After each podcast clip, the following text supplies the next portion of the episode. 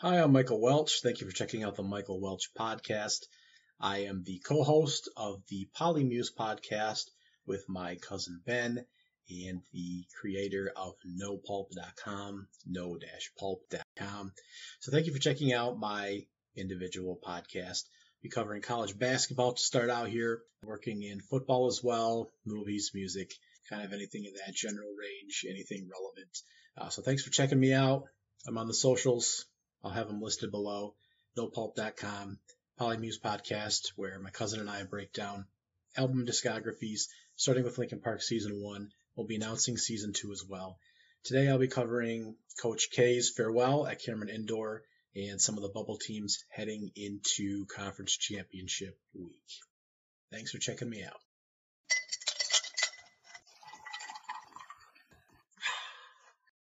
Grand opening, grand closing.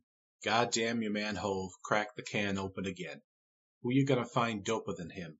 With no pen, just draw off inspiration.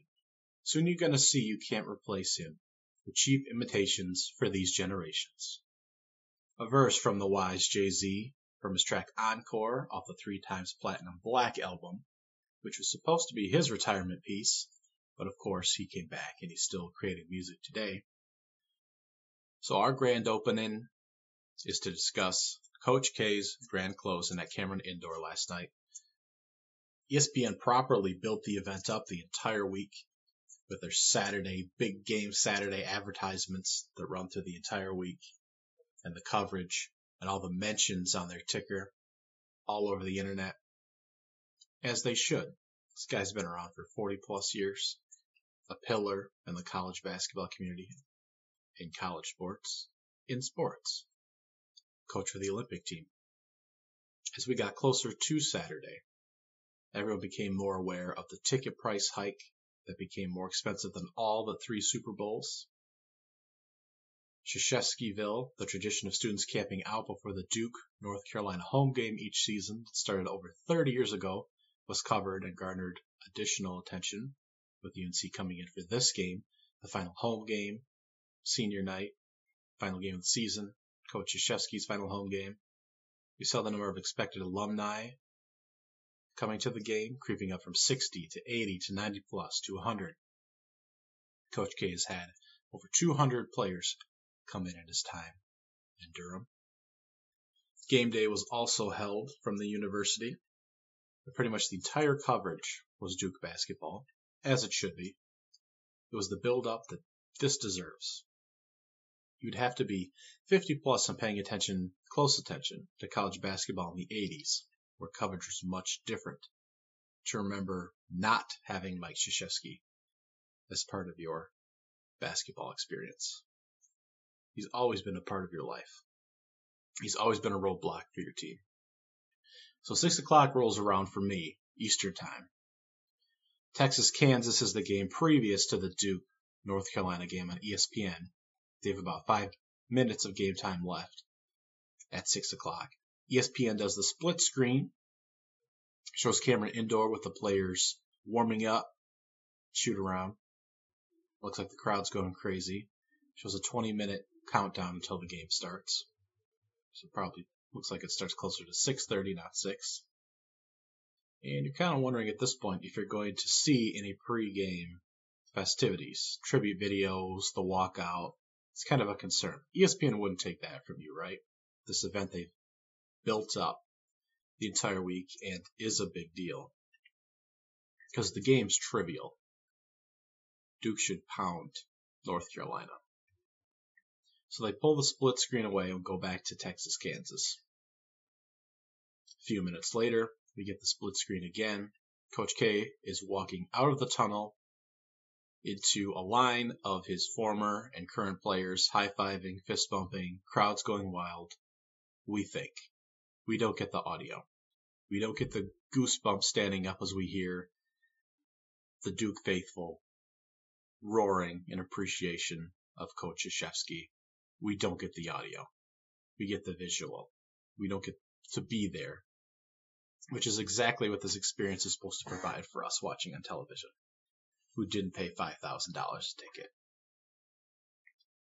we hear the audio of the Texas Kansas game and get the split screen of him walking out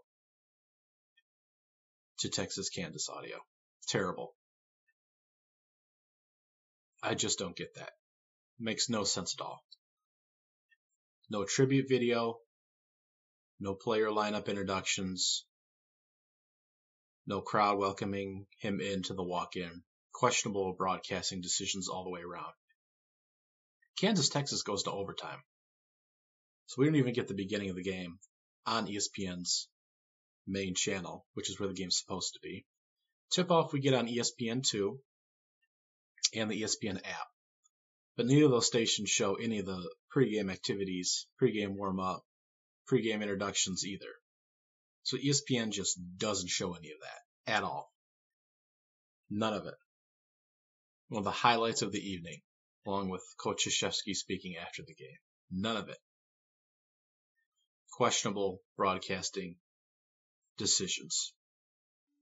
I'm not on Twitter very often, but I got on this case, and I was glad to see I wasn't the only one having issues with this.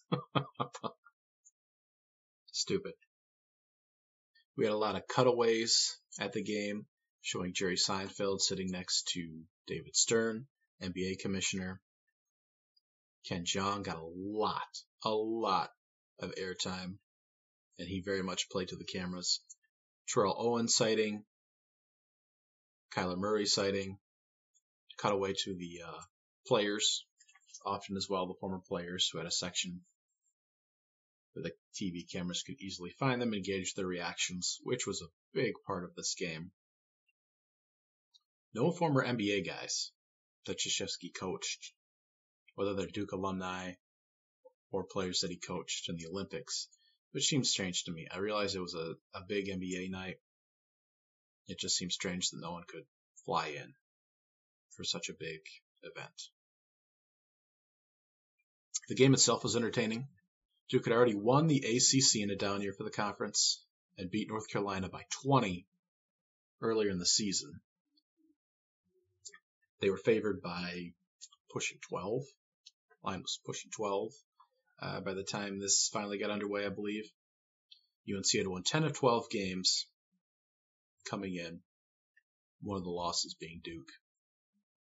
UNC led for the first nine minutes of the game, though, before Duke finally grabbed a lead, and they led 37 to 30 in a game that could have got ugly before half. UNC closed on a 9 2 run in the final four minutes but Duke held a 41-39 lead at the half. Second half was a completely different story. Duke held a seven-point edge, 54-47, around the 15-minute mark. Everyone was very, very engaged in this game. UNC then doubled up its 47-point score and went on a 47 27 run, outscoring Duke 55 to 40 altogether in the second half. And Duke just couldn't stop them. Got caught with five, five defenders in the paint multiple times, leaving shooters open on the perimeter. Couldn't stop them. Offense looked lost. Had trouble passing, creating movement, mismatches. Could just see the wheels coming off. And uh, it's a real sense of panic. They were at it up until the end. Just couldn't quite uh, couldn't quite get it together. And a really, really unexpected upset all the way around. 94 81. 15 point win in the end. Jay Bilas was on the call, former Duke player. He noted that uh, the Dukies might just be tired the emotional day, which may be the case. Two, two, uh, two North Carolina players never came off the floor, though. Played four, full 40 minutes. They didn't have any problems. They got hotter as the afternoon progressed. Four Tar Heels finished with 20 plus points. Armando Bacot, junior forward for North Carolina, might be favored to win Player of the Year for the ACC Conference now over Banchero for the Duke Blue Devils, who had all the preseason hype as a top freshman all the NBA hype, all the hype for the first half of this season. Bacot had foul trouble early, hit the bench, played 30 minutes, probably would have been the, one of the guys that logged 40 minutes had he not been in foul trouble. He finished with 23 points on 10 of 11 shooting, grabbed seven boards, a couple blocks. Manek had 20 points, 11 rebounds, 5 for 10 from 3 for the Tar Heels. Should have had a couple more three pointers go down with how open they got him on the perimeter a few times. Love had 22 points, hit all 12 of his free throws, only had 5 assists, but he was just dishing them out. They had good movement in the second half. Banchero had 26 shot attempts, 26 of 69 for the team. He had 11 of them, finished with 23 points for Duke. Williams had 16 points, 13 rebounds. Just wasn't enough. Looked completely lost in the final 10 minutes. And man, did it sour the evening. Uh, Bacot is actually averaging 16.4 points, 12.7 rebounds, 58% shooting from the field. So he very well could win ACC Player of the Year. Banchero, just under 17 points, 7.8 rebounds, 3 assists, 46% shooting uh, for the Dukies. So we'll see if he does win ACC Player of the Year. This was actually a huge, huge win for North Carolina. Gives them just their second quad one win of the season per the NET rankings, which is the metrics that replaced the R, RPI in 2018 to determine strength of schedule. And you'll hear a lot about that as the NCAA tournament is coming up here and the selection show is Sunday. UNC was projected to be on the bubble for almost the entire season because they didn't have a single quad one win. They were one and seven coming into this game in quad one. So this gives them just their second quad one game win. So they're two and seven in quad one now. That's how big this game was for them. Two and seven against the highest tier quality opponents as they enter the postseason here. So the last few minutes of the game, North Carolina can't be stopped. We're getting glimpses of the crowd as they realize Duke is not going to pull it out. Mike Krzyzewski does not look happy. Game finishes up. North Carolina's bench storms the uh, court, hugs their hugs their buddies. Team is celebrating for a minute on the court, respectfully. Handshake line. Mike Krzyzewski goes through, thanks all the players. They, he heads to the locker room. We get a breakdown of the game for maybe 15 minutes before he comes back out with his wife and the team. they do not look happy. So he hugs his three daughters, who have seats on the court, and walks off to the side to the bench where his 10 grandchildren are. Nine grandchildren, actually. And his 10th, who is on the team, uh, walks over and joins them as well. His grandson's on the team. And then before he goes and, and sits back down on the court next to his, his wife and three daughters, he takes an, an impromptu moment, walks to the microphone that's set up in the middle of the court, and addresses everyone. And he's he apologizes for how the evening went and states that the gameplay was unacceptable. The season was acceptable, but the gameplay that evening, the loss to North Carolina, unacceptable. So upset by the game that he has to address everyone before the rest of the evening can commence. And that's Mike Krzyzewski. You would expect nothing, nothing less from him. The guest speaker list wasn't long, thankfully. Of note, President Vincent Davis, president of Duke University, did have a great speech and stated that five scholarships each year will be given to students, athletes, student athletes that show great leadership and excellence. Five reflecting five national championships, and the Krzyzewski family of himself and his daughters, his wife. And the president stated he'd be flexible for additional scholarships should there be another national championship. Mike finally came up with his daughters and grandchildren surrounding him, I think he was telling the truth when he said he was focused on the game coming into this evening because he clearly didn't have anything rehearsed for the ceremony. But he talked about how Durham was his home. It was his family's home. They grew up there. The importance of Army in his life, Duke and his family, how important his family was to him, was a little off in 50 different directions. Not exactly the kind of speech you will be trying to replicate in the future. But it was very fitting for Coach. It's what you would expect. He bounced between reflecting on the past, handing the team off in its future, his future, and also staying in the moment of the loss that he just suffered, stating that he loves his team and they will make a run this season, and that he does truly love them, even though they may not think it right now, as he just finished shooting them out in the locker room. but he was focused on just that moment and what to say. Surrounded by family, both on the court and in the stands. Very Coach K, very focused on the now, and I can't imagine what it'll look like when he's gone. To borrow from Jay Z's encore again. Now can I get an encore? Do you want more? Cooking with a Brooklyn boy. So for one last time, I need y'all to roar. Now what the hell are you waiting for? After me, there should be no more.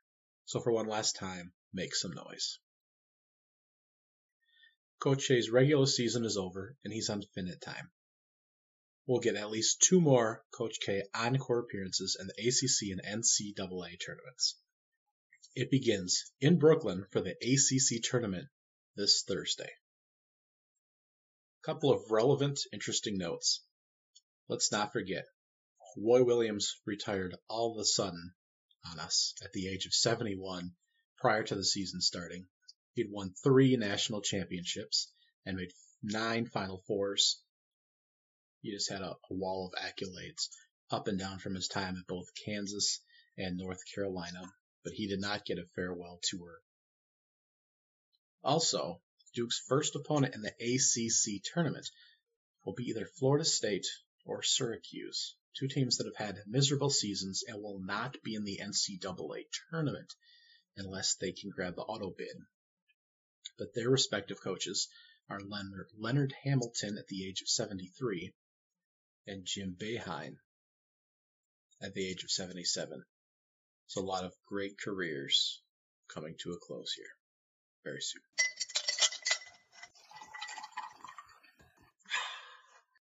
Let's talk a little weekend bubble ball. Iowa State, 20 and 11 overall, 7 and 11 in the Big 12. They lost to number three Baylor, 75 to 68.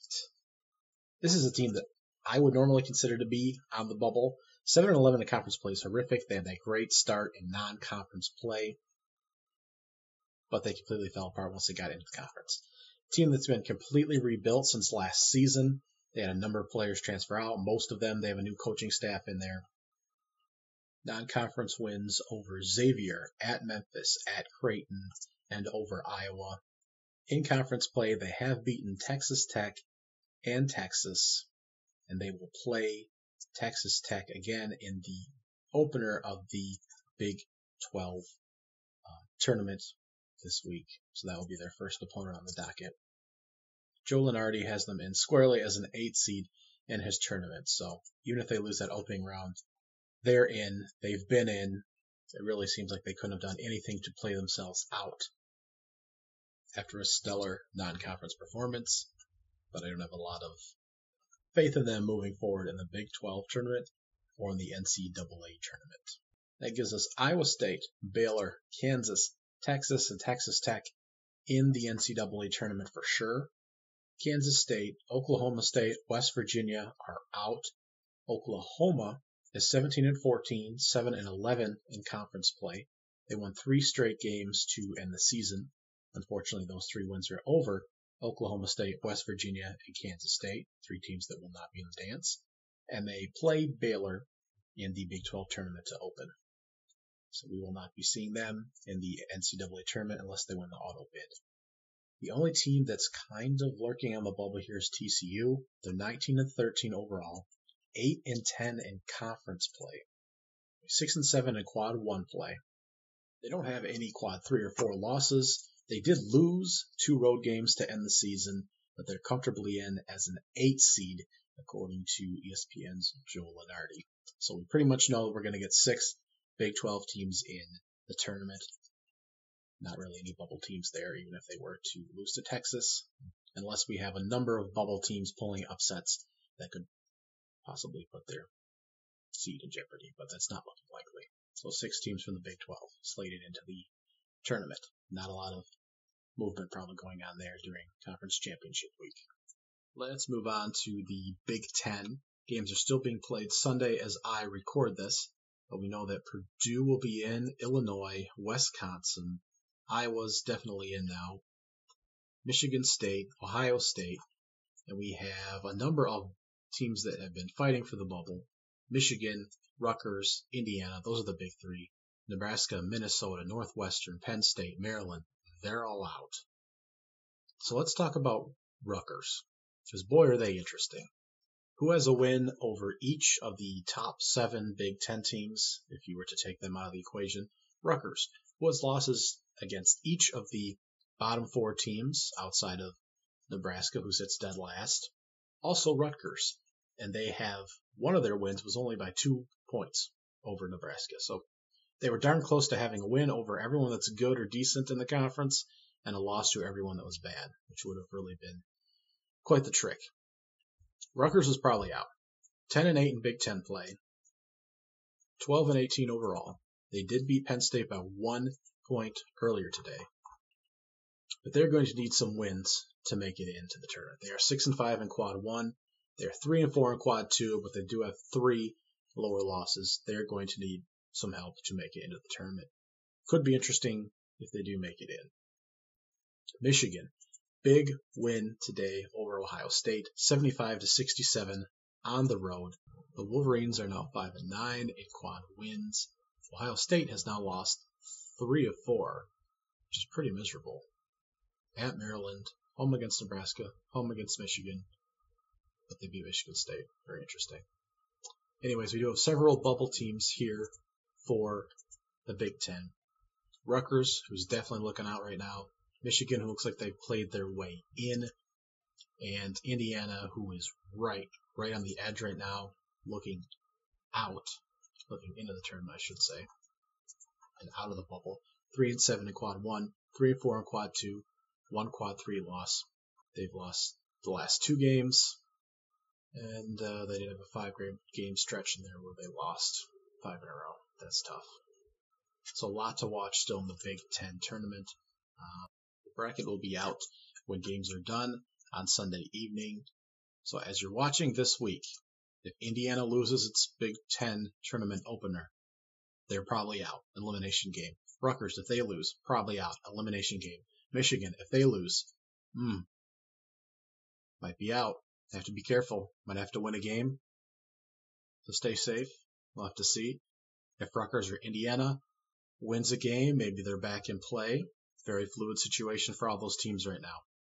Should be very interesting uh, in the Big Ten with three teams there in the bubble, unlike you know the Big 12 where we just said we have five, six, six teams in and four teams out. We pretty much know what's going on there. Pac-12. Oh boy, let's talk about a conference here.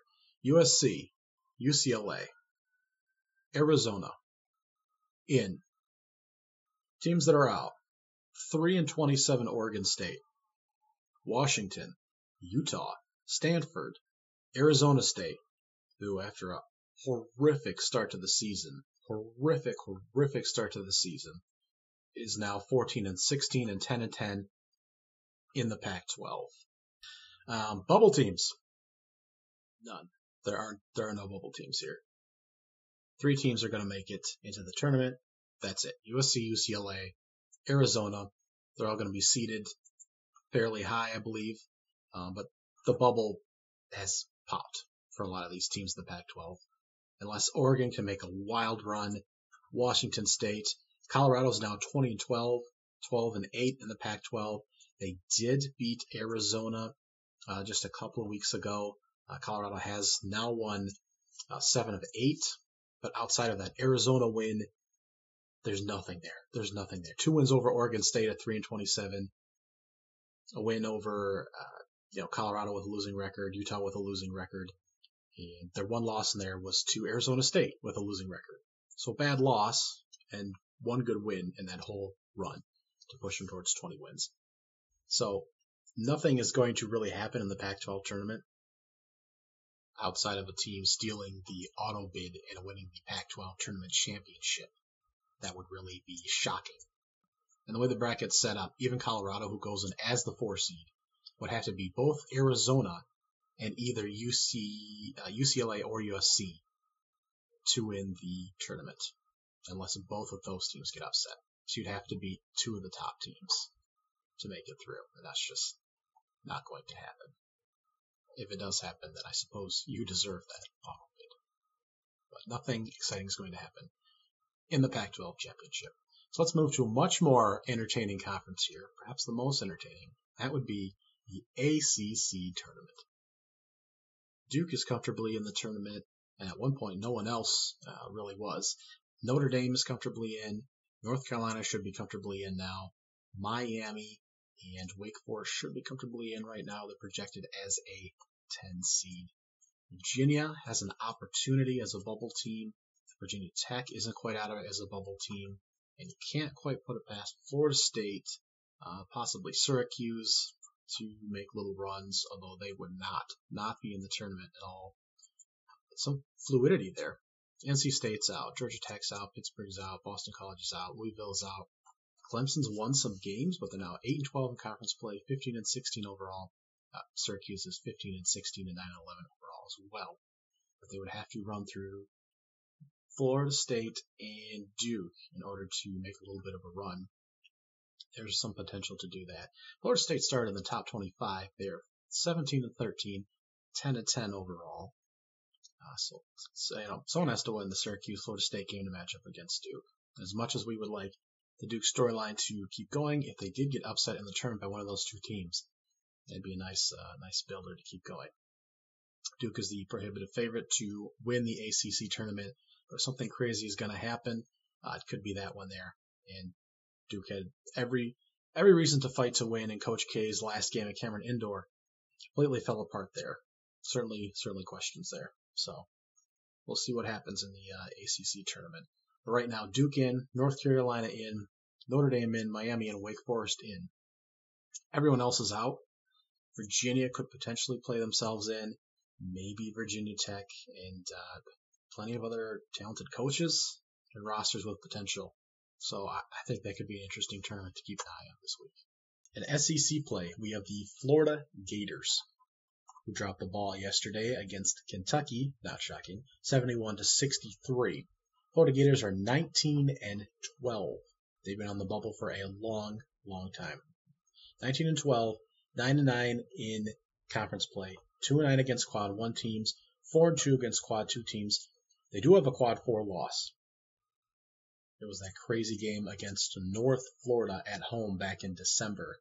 That North Florida team is now 8 and 20. They lost 85 to 55, 30 points stopping at home to that 8 and 20 North Florida team. Just atrocious, absolutely atrocious. The Texas A&M Aggies are 19 and 11 and 9 and 9 in the SEC play. They are 3 and 8 and quad one wins. So just one better than the Florida Gators. They do have a couple quad three losses that don't look good. And Florida and Texas A&M will play each other in the first round of the SEC tournament. Second round technically. First game for both of them because of the bye situation, the weird bye setup.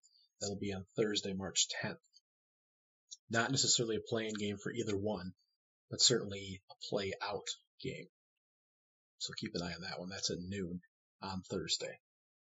Texas A&M did beat Mississippi State 67 to 64 on Saturday to get to that win 19, but they haven't really been been involved in the NCAA tournament discussion at all this season. Florida has been on and off the next four in, next four out. They're currently sitting out of the bracket. So both these teams are currently slated to be out of the bracket in most projections. We don't have anyone else that should really be on the bubble there in the SEC. South Carolina's 17 and 12, 9 and 9 in conference play. Mississippi State 17 and 4, 8 and 10 in conference play. They would have to make some kind of run, multiple games, possibly championship to even be considered due to their schedule. Texas A&M, as I stated, will be on the bubble. Florida's on the bubble. Kentucky's in. Arkansas is in. Tennessee is in. Alabama and LSU will both be in. Vanderbilt is out. Ole Miss is out. Georgia's out. Missouri's out. So that's pretty much it. Texas A&M and Florida have an opportunity to play in, uh, unless something's crazy. We pretty much know who else is in or out in that conference. The Big East currently has Providence, Villanova, UConn, Creighton, Marquette's probably safely in, 19 and 11, 11 and 8 in conference play. Teams that are currently out, Georgetown, DePaul, Butler. And we kind of have this interesting middle section Seton Hall is 29, 11 and 8 in conference play, currently penciled in, uh, according to ESPN. St. John's is 16 and 14, 8 and 11 overall, penciled out. And let's talk about X baby, Xavier. Currently, seven teams are penciled in from the Big East. Xavier is the last one in and a play-in team. They are 18 and 12, 8 and 11 in conference play. Very interesting considering they've lost seven of their last nine games. So a loss for them in the opener of the Big East tournament would be very damaging. So several teams on the bubble in play here. Xavier, Seton Hall, maybe St. John's can work their way in. Maybe Marquette can work their way out. They're probably pretty safe. But a few interesting specimens here. in the DePaul actually has one of the best players in the conference, and Javon Freeman Liberty, who averages almost 22 points, 7 rebounds, 3 assists, close to 2 steals per game, although he doesn't shoot a phenomenal uh, percentage from the field, 38% from 3. Phenomenal score. If DePaul could make a run, that could certainly shake things up for a few teams, taking a couple losses if uh, DePaul went on a win streak. Uh, so again, a very interesting tournament here in the Big East that could have some play on the bubble for sure. Whereas we already know, of course, what the Big 12 is doing, what the Pac 12 is doing. So this is a tournament that's going to have a big play in the bubble. The A10 or Atlantic 10 Conference, home to several bracket busting teams such as George Mason, Richmond, St. Louis, St. Bonaventure, Dayton, VCU, is home to Davidson this year, who currently sits at 25 and 5, is the best team you haven't watched because they've been stashed away on ESPN Plus. They're 13 and 3, excuse me, 15 and 3 in conference play, which is actually only one game up now on the VCU Rams and Dayton Flyers. They're 25 and 5 overall. They'll be a threat in the NCAA tournament. They will get an at-large bid. Fairly confident of that if they do not win the auto bid from their tournament. The teams that could grab an at-large bid should they not win the A10 tournament. VCU is in play. 21 and 8 overall, though they have some horrid losses. As does Dayton, who is 22 and 9. They're currently out of the bracket projections. And St. Bonaventure, who started in the top 25 this season, is currently projected out as well. They would need to go on a tear. St. Louis, also possible to get a couple wins. Uh, the Bonnie St. Bonaventure is 20 and 8. St. Louis is 21 and 10. Richmond is back a little bit further at 19 and 12, 10 and 8 in conference play. And that's about where it ends for any teams who could possibly work their way in to the tournament off an at-large bid. The AAC conference will have Houston in, and SMU has been on the bubble uh, for quite a while. They're 21 and 7, 12 and 4 for uh, in conference play. Uh, Memphis has made quite a turnaround. They're 19 and 9, 13 and 5 in conference play. They've had a roller coaster season uh, with Penny Hardaway there, uh, Emoni Bates, some of the recruits. They've made some changes uh, and have gone on quite a tear. So currently, the Memphis Tigers are in I don't think losing in the first round of their conference tournament is going to remove them, but it could. So keep an eye on that. Memphis currently in. Houston will be in. SMU losing the first round of their tournament will be out.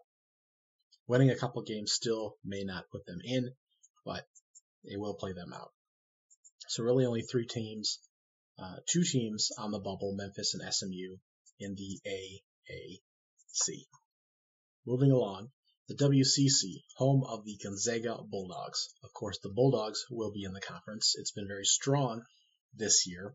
St. Mary's has played their way in. 24 and 6, 12 and 3 overall. They have whacked Gonzaga in conference play. San Francisco's been in play for the whole season, uh, but they did end up half a game behind Santa Clara. Santa Clara currently stands at 21 and 10. San Francisco is 24 and 8. BYU was thought to be in play as well. They're currently the fifth seed in the West Coast tournament, 22 and 10, 9 and 6 overall. They did lose the other night, which is very damaging, and they're probably out of the tournament. Monday's semifinal games in uh, WCC feature the top four seeds. Gonzaga will play San Francisco. Uh, St. Mary's will play Santa Clara. So you will have the top four seeds in the semifinal games. So presumably, presumably Gonzaga will be playing St. Mary's again. So which teams will get in is the question.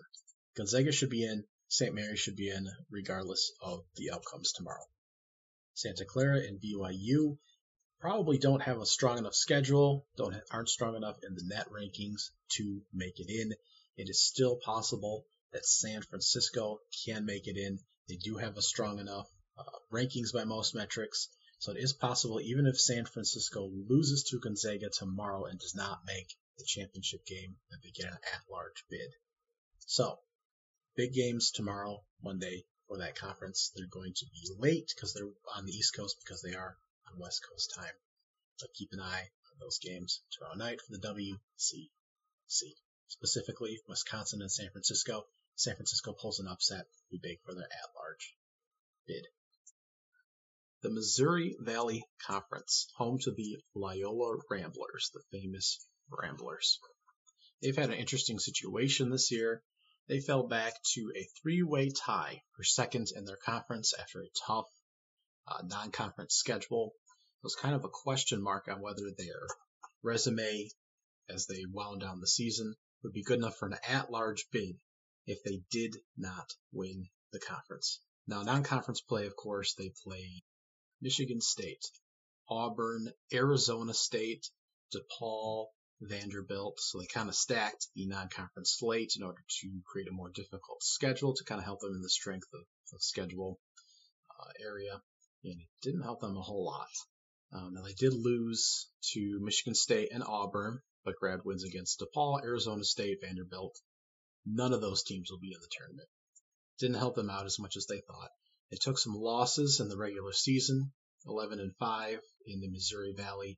Like I said, three-way tie for second place, placed them in fourth in their conference tournament. They just won it today. Because the question was, of course, would they grab an at-large if they did not grab the automatic qualifier? We no longer have to worry about that. They knocked off the number one seed, Northern Iowa, yesterday, blew them out, and they beat Drake, who was the number three seed today. No one else in that conference has a strong enough resume to grab an at-large. So that will be a one bid league.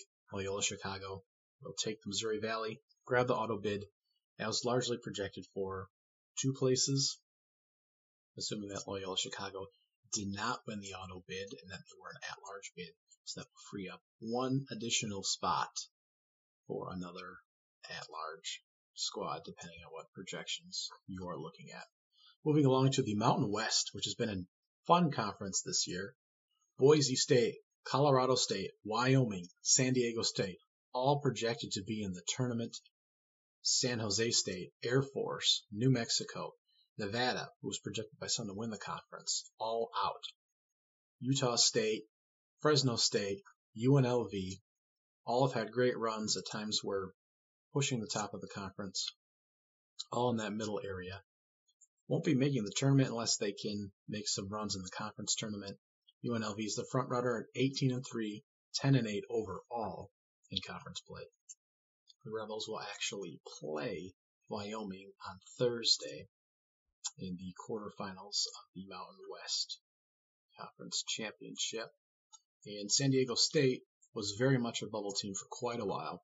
They won four straight games to close the season, including a big win at Wyoming on the road and a win at home against Fresno State to kind of lock it up. That was a double overtime victory. So we pretty much have our four bids there. First round losses in the conference tournament should still put easily Colorado State and Boise State are in. Could put a little question into San Diego State and Wyoming, but those four it take a catastrophe for anything to happen to knock those four out pretty much. So uh, for anyone to move in to the bubble, UNLV would probably have to make a run. They're the best bet. Obviously, someone else could do it, but they would have to win the entire tournament. UNLV made a number of games, maybe lost the, or won a number of games, but lost in the championship, they could still possibly play themselves in. They are three and nine in quad one right now. They have a couple bad losses. The strength of schedule isn't bad, so it is possible for the running Rebels to still put something together here and make a case for being one of the last four teams in. I don't think we have anything else crazy as far as non-mid-major at-large uh, bids on the horizon. Ohio Valley Conference has awarded Murray State the auto bid. They did win the championship the other night. They've won 20, 21, 21, 22 straight games. They were 18 0 in the regular season conference play. Uh, there are projections that possibly Belmont or Morehead State could get an at-large bid from that conference as well, uh, or that Murray State would get an at-large bid if they did not get the auto bid. Don't have to worry about that. They didn't lose a conference game all season. Murray State will be in the tournament. Belmont and Morehead don't have the resume in the end to make the tournament, even though Belmont 25 and 7, you look at that, you think so many wins, how can you not put them in the tournament? It's just not going to be there. Schedule's not going to be there. We're going to have a couple more 25 win teams probably that don't win their tournaments and won't make it in. Chattanooga in the Southern Conference, 25 and 7. They're not going to get an at large if they don't make their tournament, uh, if they don't win their championship. South Dakota State Jackrabbits would be a huge disappointment. They are 28 and 4, 18 and 0 in conference play, but their conference is not very good. If they don't win the conference championship as well and grab the auto bid, they will not get an at large bid. The strength of schedule, the resume just isn't there. They could lose in the championship game, finish about 30, 31, and 5, and they will not make the NCAA tournament. That would just be a huge disappointment. I think they'd be fun to watch. Uh, they can do a few things really well. They have a few interesting players. As a team, they actually shoot 45% from three. It'd be a very interesting group to watch. But they won't be in the tournament if they can't win the automatic bid in the conference championship after going 18 0 in conference play. And there are a few teams like that. So we'll have a, like we do every year, some 25, 26, 27 win teams from smaller conferences that do not win the automatic bid because they can't win three or four games in three or four days, despite excellence throughout three or four months in the season. But that's what we have right now. That's what I'm looking at as far as, you know, who's could make it in on the bubble or not. That's the most exciting thing to me.